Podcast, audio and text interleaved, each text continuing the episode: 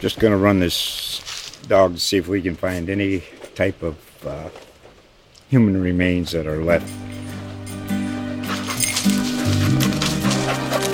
Listen to Where Secrets Go to Die The Disappearance of Derek Hennigan. From the Detroit Free Press, a new podcast set in the woods of Michigan's Upper Peninsula.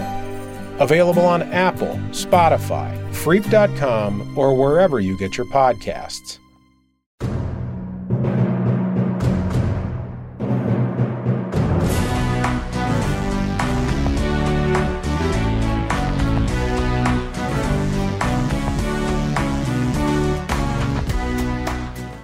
Hello, and welcome to Spartan Speak, a podcast from the Lansing State Journal and Detroit Free Press focused on Michigan State sports. I'm Phil Fred, your host and sports writer for the LSJ, joined by the top two Michigan State beat writers in the net rankings, Freep beat writer Chris Solari, LSJ sports columnist Graham Couch. Gentlemen, how are you guys doing on this beautiful Monday morning? Well, you know what they say, the, the, the net rankings are junk, so. No question. No question. You know, everything's relative, you know, the net ranking, you know, it's, it's, it's we're up against Colgate, so what does it really matter, right? Adonal Foyle. That's all that matters.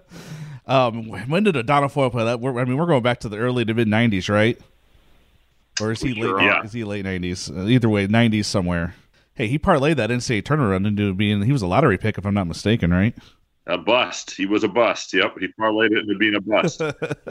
that is definitely for sure. But uh, one team that did not bust out of the NCAA tournament as of yet is the Michigan State Spartans, who uh, the NCAA tournament committee and the CBS selection show made us sweat it out a little bit uh, on Sunday to see where Michigan State exactly was going to get. I think a lot of us thought that they would not be in a play-in game, but that is, of course, what has happened. Is they are an 11 seed and will play in one of the play-in games against UCLA on Thursday night at Mackey Arena in West Lafayette. I know there's been quite a bit of a contention about exactly how Michigan State ended up in the play-in game, and I suspect that's what we'll spend a huge chunk of our podcast talking about, especially when it comes to the terms of Utah State and Syracuse, who uh, whose resumes may not exactly be the greatest in the world. They definitely don't have three top five wins, that's for certain. So that'll just be one of the many areas that we cover. And then maybe we'll make our NCAA tournament predictions at the end of this podcast as well. But uh, for now, let's start with the Spartans and uh, their NCAA tournament game on Thursday.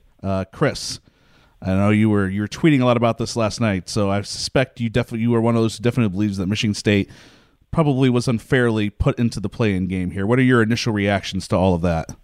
I kind of agree with what Graham wrote. I mean, did they probably deserve to be in a play-in game? Yes. Did they deserve to be in a play-in game with Syracuse and Utah State above them as byes? That I'm not so sure of.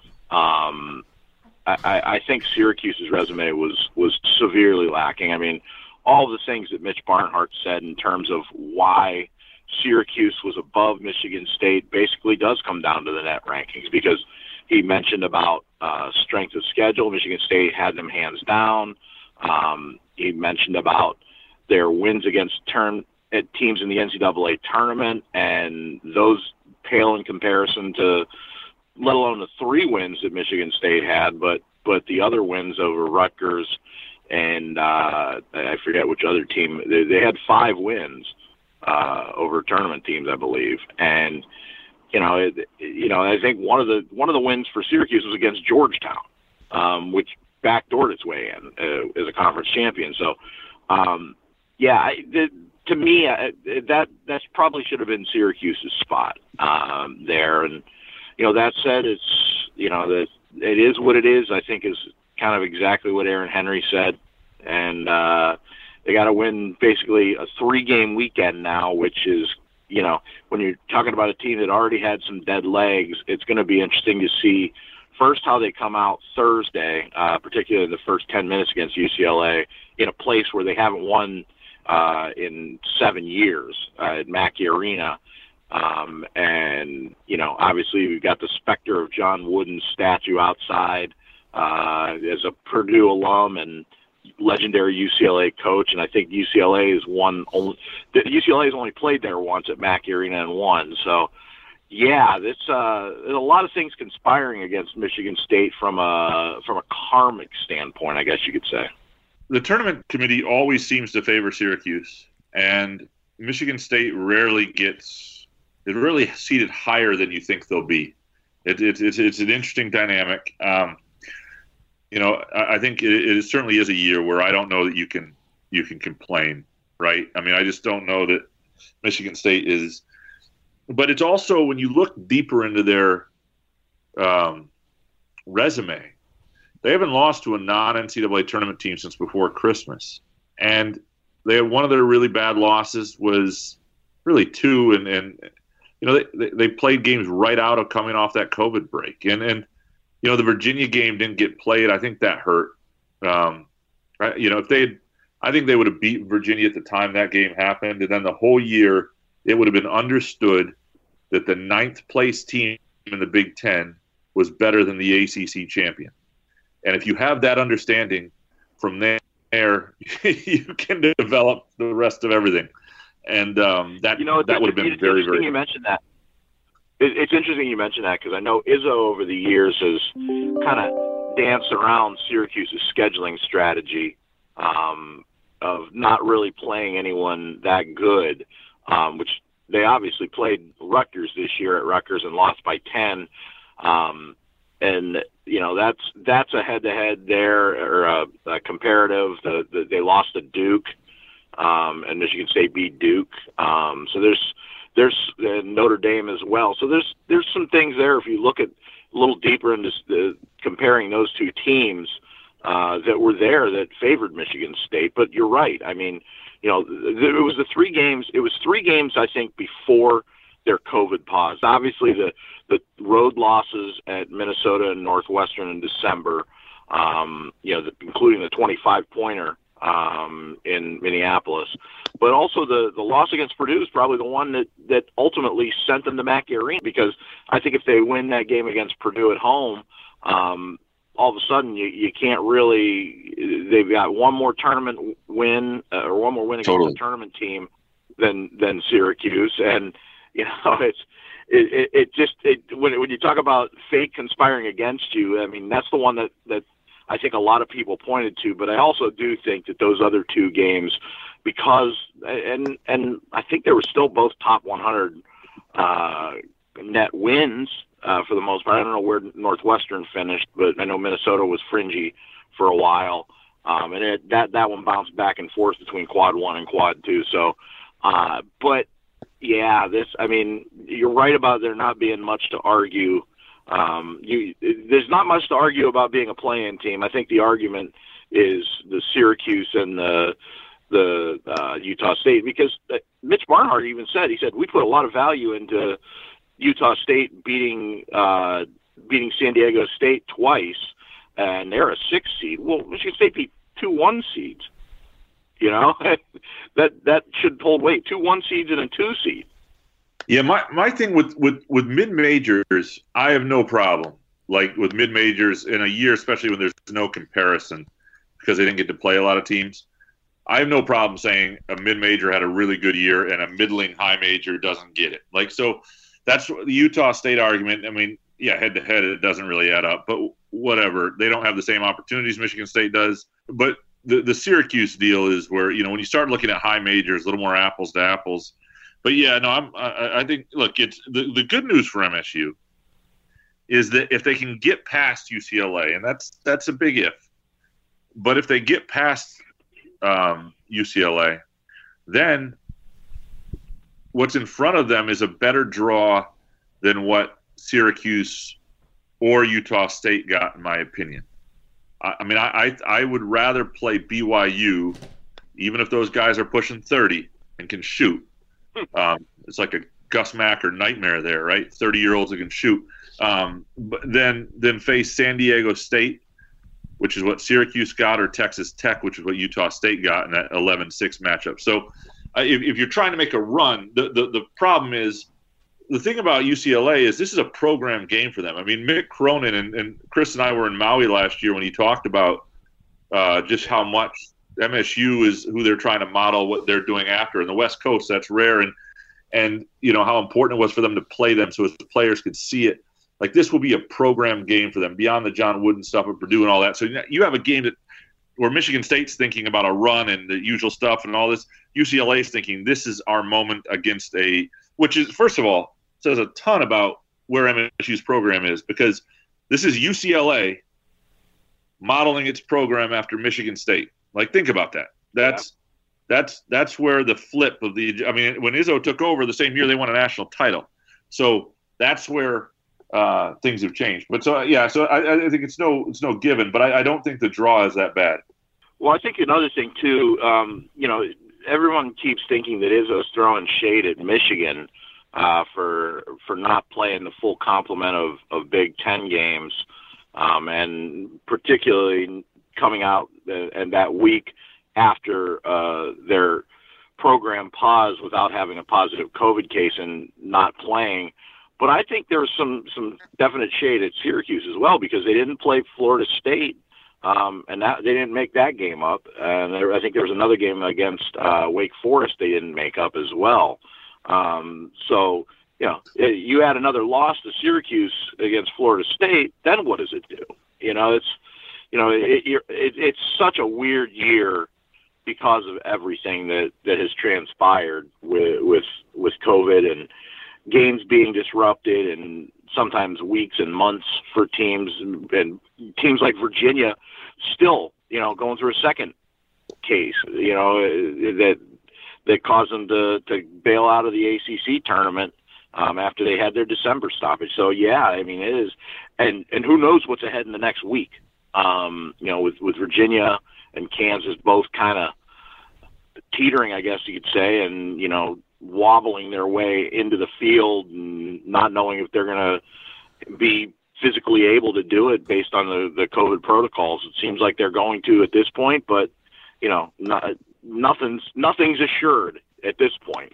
Yeah, no, that's it, it's going to get weird if they're replacement teams, and it's a, it's just a weird year. Look, it's all in Indianapolis, which is mighty convenient for us, um, but for most of you know, for most people, not. Um, I it, it, it, it's going to be a weird time, a weird week. I think it could be awesome basketball. I think you know I'm grateful we we have it after um, what we went through a year ago, and um, you know I think and I think the weird thing for Michigan State is like what what they need to get out of this for people to feel. First of all, they they the, the weird dynamic is by, by being in a play in or the first four, there is that idea that you know did he, did he actually make the tournament? But you did. It's a field of 68, and I think forever people will know that this team got there when it was against but, but and, and people will be fine with that nobody's going to sit there in the middle of the summer and sort of lament or regret what this team does from here on out the way last year i think people probably had moments in quarantine last summer they thought sitting and out you know backyard gatherings or whatever on zoom calls saying man didn't get to see what cassius winston and xavier tillman would have done th- that won't happen this year. But I think to feel immediately satisfied, what, what you really want from this team is to get a chance to take a swing at a a really good team because they've shown they can do that. And and to do that, that would require getting to the second round, which for them is a third game. And that would be the ultimate satisfying thing. If you lose that game, if you play well against Texas, you come up short, people are good with it. I think people would like to see them have a shot in that sort of game. The problem is right? Consistency is not really their forte. Getting to a third game in a row is not something they've done a whole lot this year. And I think that you know it's going to be interesting with the way that that bracket shaped up too. I mean, you know, Phil, you mentioned that about uh, waiting and waiting and waiting to for Michigan State to hear their name called. Um, they they also land in the same bracket as Michigan, um, and I, I think I think back to the I think it was the which, which is the 2019 tournament that that Foster Loyer saved saved Michigan State in the Big Ten tournament against Ohio the, State. Uh, and yeah, all, yeah. Then all of a sudden you got Michigan. You've got that Michigan carrot dangling out there, and uh, you know you wonder if that becomes a motivation uh, that Tom Izzo might use. I don't know if you can at this point because you got you still got to get three wins just to get through the weekend, like you said. I mean, you know this something they really haven't had to do ever. Um, you know, obviously this is their first play-in game. It's their lowest seed in 33 NCAA tournament appearances. I think 10 was the previous low, and I think they did that a couple times. But um, but they didn't have to play three games in a weekend, and you know, tournament games just are, are a different animal and a different beast. But I I I kind of agree with what Tom said too. That this team is battle tested because how, how many of these games in the last month have been playing games for the most part, anyways? I mean, every single one of them, from the Indiana game to the Illinois game to the Ohio State game, uh, to beating Indiana again to beating Michigan. They knew they had to win five games probably to get in his field, and they squeaked in, and and now you got a repeat. So it, it while it might be foreign territory in an NCAA tournament setting, um, they've been playing they've been playing playing games pretty much for a month and a half now. I don't think that's going to affect them from a mental standpoint. I think it'd be more physical. I, I agree, and, I, and, having this time off, I think, will help too. I, am hoping they get to that game at Butler because seeing them at Hinkle will be fun. I mean, I love Hinkle Fieldhouse, so my hope is they at least get to play BYU just to enjoy a game at Hinkle. It's been a while since I've been to one there, and my sister went to Butler. I've, you know, it's obviously the famous Hoosiers scene. It's it's just it, it's cool that that could be their place. They play an NCAA tournament game, and, and it's a lot more fun than checking out in another horrible night in West Lafayette, which has happened plenty to them. yeah, and it's something that I mean that's if you if you're talking about a carrot for Tom Izzo, I mean he loves playing at those historic venues. Always has. I mean that's why they set up the game at the Palestra. Um, I think about the wood. I mean, talking about UCLA, they played in the the wooden wooden legacy uh, at Pauley, I, I believe. Uh, I say a few years back. It was probably you know nearly a decade ago, but but those, I mean, playing at the at the historic venues is something that's always appealed to him. Um, and I, I got to cover one game there. It was actually South Dakota State's first Division One basketball game. So that was uh, that it's it is everything that that you read and hear about and and see on TV, and it's it's so much different when you're there. By the way, um, as we're recording this, uh, uh, our our good friend down in Indianapolis, Zach Osterman, is saying that Archie Miller is out at Indiana. So, well, there's a story. There you go. Wow. There you go. Indi- Indiana is the epicenter of college basketball. Even on a Monday of the tournament, it's all going to be in Indiana. Indiana is the the hot story now. I don't think it's a surprise uh, Archie got canned, especially after another fade. But you can also make the argument that Indiana's expectations too high, which the aforementioned Zach Osterman wrote about in a, a really good column this weekend regarding the state of Indiana basketball. Anyway, Graham, you mentioned that it might help Michigan State that they have a week off, but that feels like it kind of gets negated by having to play three games in five days if they want to get to the Sweet 16. But I, do we think it is possible that they can make a VCU like run like they did in 2011 to to maybe make the Final Four? Graham, you talked about the. I think it was Graham, have Chris that you know talked about these three teams that they might play. Certainly is is winnable but is there is there a first four to final four run in the Spartans? Here's the problem. So if you take take away the play-in game originally, and the best case scenario, the one thing they could point to is you could say their their stretch where they beat Indiana, Illinois, and Ohio State would be very similar in terms of quality of opponent to what they might have to. In Indiana, you know, the first time they beat Indiana was before Indiana had fallen off the map, right? They thought they were a tournament team. And so it would be very similar to what they would have to face in winning a first round game and then beating a three seed and then a two seed, you know, that sort of thing. And so there would be evidence there of three straight games to move forward, at least to the Elite Eight. I don't, I've, I've always said that was sort of what I thought the ceiling was for this team um, before they, you know, but the, the, the problem is, is just uh, picturing that sort of consistency.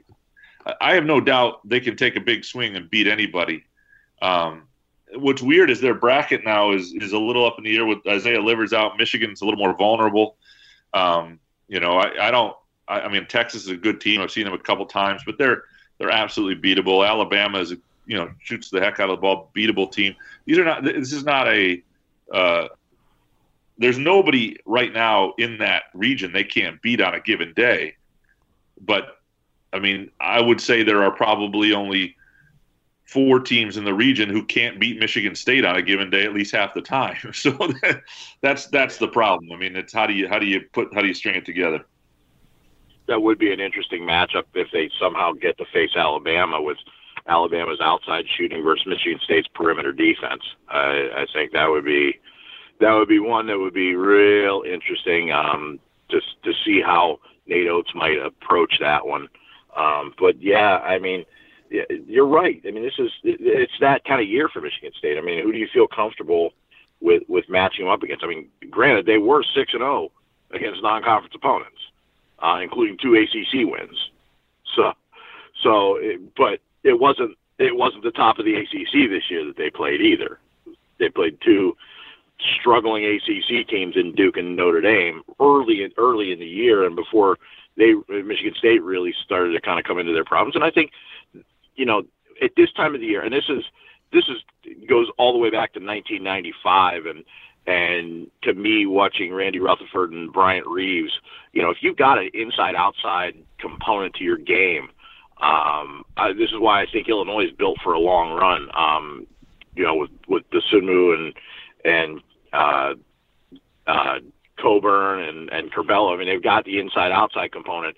If if you're able to do that and have a good point guard, you can make a deep run. I, that's where I think Michigan State at this time of the year might might really miss having that that kind of point guard. What's interesting is against UCLA, they've got a guy in Tyger Campbell who played with Jaren Jackson, was really heavy on Michigan State's radar before he committed to DePaul and then decommitted and ended up at UCLA. I mean, it's you know, it, it's fascinating to think about that that that kid could have been a guy at Michigan State if maybe he decided to go that route. But you know, obviously we we saw how things transpired there, and you know who went where, and you know Michigan State not having Foster Loyer that puts them one point guard down uh, going into this.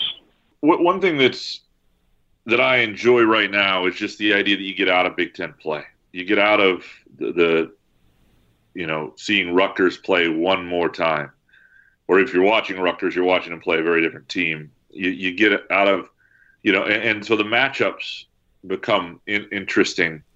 Um, UCLA maybe less so than BYU for me in Texas, but uh, I, I'm I'm really curious to see how Michigan State matches up against good teams from other conferences. Uh, you know, because this is this will be an interesting time to see you know, we've talked about the Big Ten strength all year, and I, I believe it. Um, but and I think some other leagues are down, but you kind of do have to prove it now because there wasn't a non-conference. You know, you kind of have to, and it's too bad Michigan's not healthy. Um, but uh, you know, and and you know, we could misread this. Michigan State has made runs that we didn't see coming before. Obviously, 2014, 15, uh, 2003. You know, um, there have been teams that have gotten going that weren't supposed to do anything and all of a sudden look really good.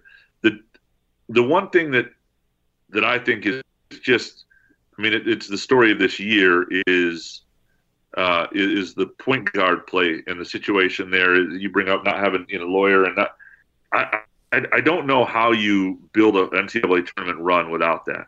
I just don't. And um, you know maybe you know, we saw two good games in a row from Rocket Watts when he against Indiana and then Illinois. That and that really had been the first since Detroit and Duke. I mean, he's never put this year, I don't think, three quality games together.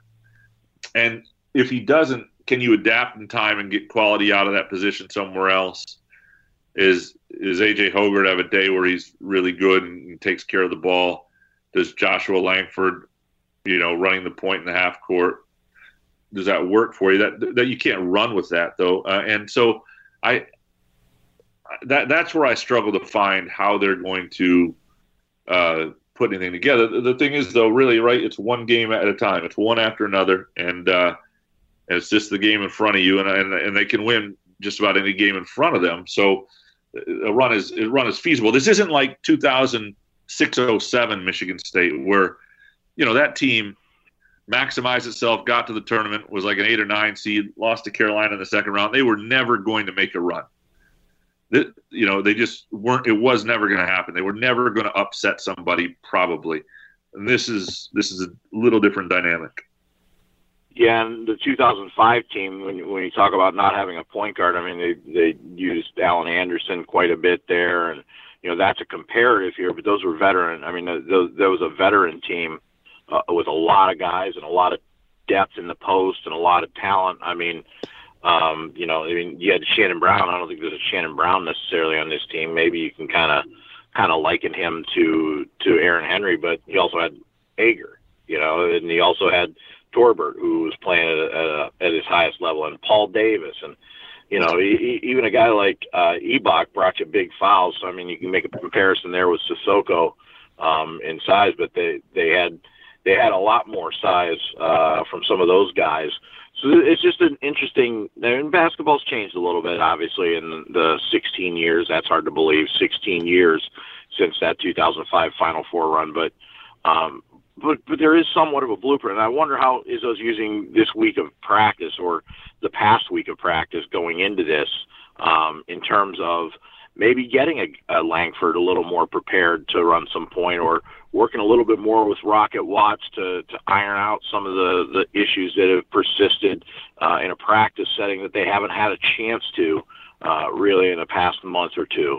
Um, really, even all the way back to, to December in some ways, they haven't really had a chance to practice because everything's been so compacted, and they had those 20 days where they couldn't do anything. So I, I, I don't know. I, I really, it, it, it it's just like the rest of the tournament and the rest of the year in college basketball. It's kind of going to be a mystery going into this, and I think that's what we love about sports. We love that. We love the intrigue. We love the the things that that you can't predict. That's what makes this time of year so great. Um, you know, it's hard to think maybe Michigan State can have a Valparaiso moment, um, considering what they've done over the last 25 years. But um, if there is one, it's probably this Uh, is probably this team if they can somehow get into get through the first weekend. All right. Well, we are a college sports podcast, so let's do some college sportsing here and let's make our final four picks. I think we have all done this in print form already, so or at least digital online form, so this should not be too difficult. But for those those of us who have not seen our picks online, Graham, want to go through your final four picks? Yeah, right. I mean, this is you know this early off the top sort of stuff, but uh, I I'm, I'm going uh, Illinois, who I playing as well as anybody. Gonzaga because they're really really good, and um, you know they're I wanted to be able to pick Iowa there, couldn't do it. Um, and I mean, I, I, just like the one seeds this year more than some other years. Uh, I thought I would not take Michigan because of the Livers injury, but I, they, I know Illinois passed them. I don't know what that means, passing somebody. They, Illinois' path is so much worse than Michigan's. Uh, so I, maybe Illinois should get to Pickett's path. I don't really understand how that works. Um, but Michigan, I like their road. I think they. I don't think without Livers they can win a, a national title. But I, I, just look at who's in front of them. I think they can get to a Final Four. And uh, so I'm not going to pick chalk though. And uh, Baylor, I think peaked too soon. And I like a team like Purdue to beat Baylor. And then I like a team like Ohio State to beat Purdue. So I'm going to go with the three Big Ten Final Four and Gonzaga, and then go with uh, the Illini to beat the Zags in the championship. Oh, you, the only spot where we differ is I think that Alabama can shoot their way through. I, I think we've seen some teams – uh, in recent years that that can that that rely on those outside shots that that can make deep runs and and I think Alabama's playing with supreme confidence going in right now.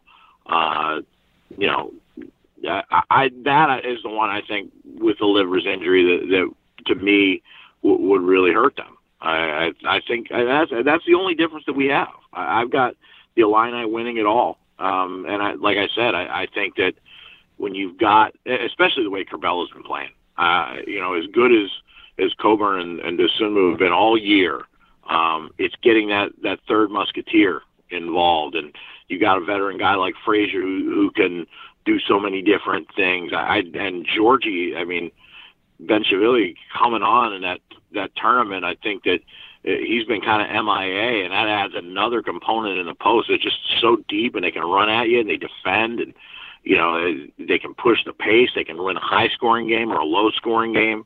Um, you know, I, I do worry, like you said, kind of with Baylor about did they peak a little bit too soon, but but I don't know if there's anybody in the country right now playing better than Illinois. And you know, that's that's uh, kind of my bracket. I, I got them actually beating Gonzaga. um, in the championship game. But you know that, that the Gonzaga thing too. I mean, you know, we, we still haven't seen Gonzaga do it and, and get there.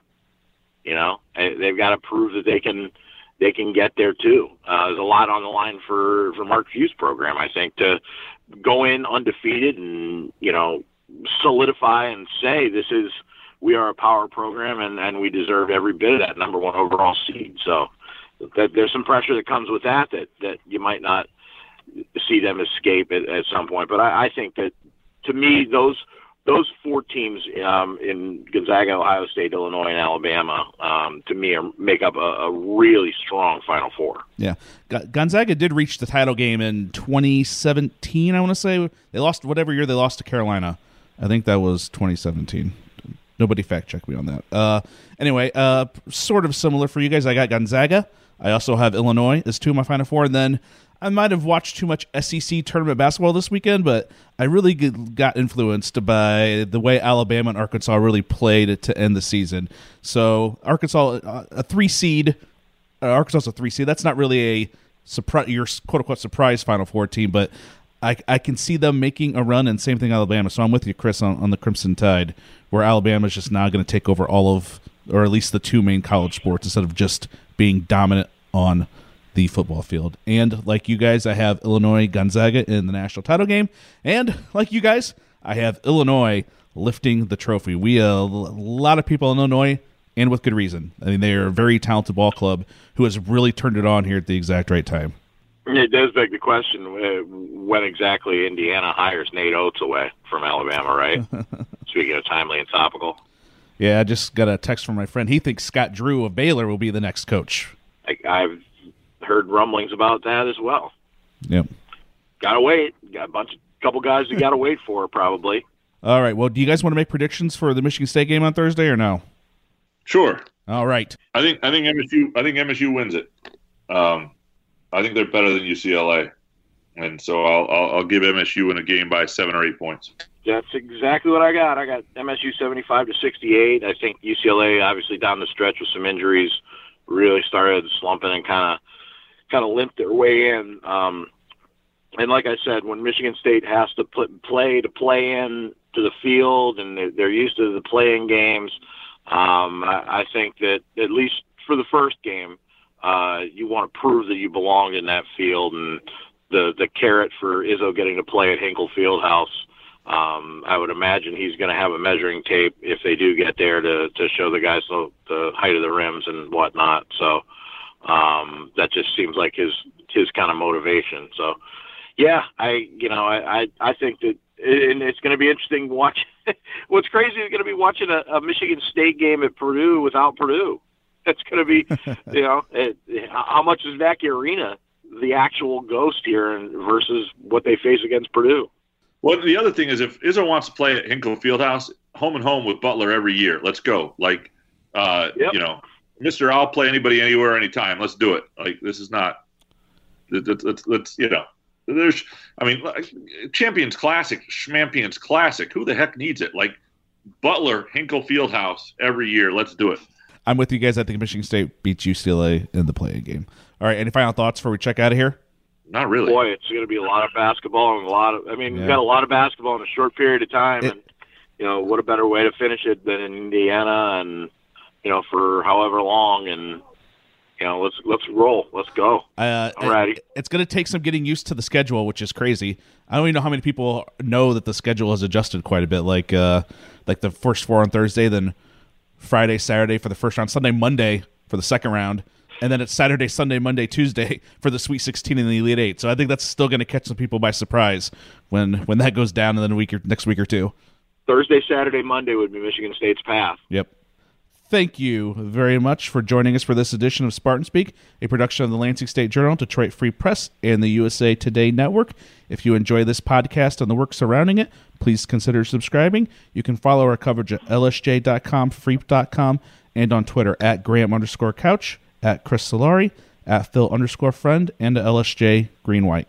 Thanks for listening.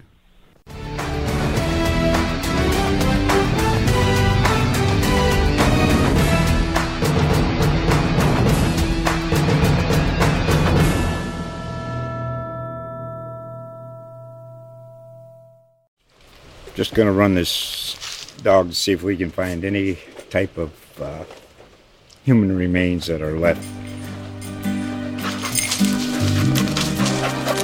Listen to Where Secrets Go to Die The Disappearance of Derek Hennigan.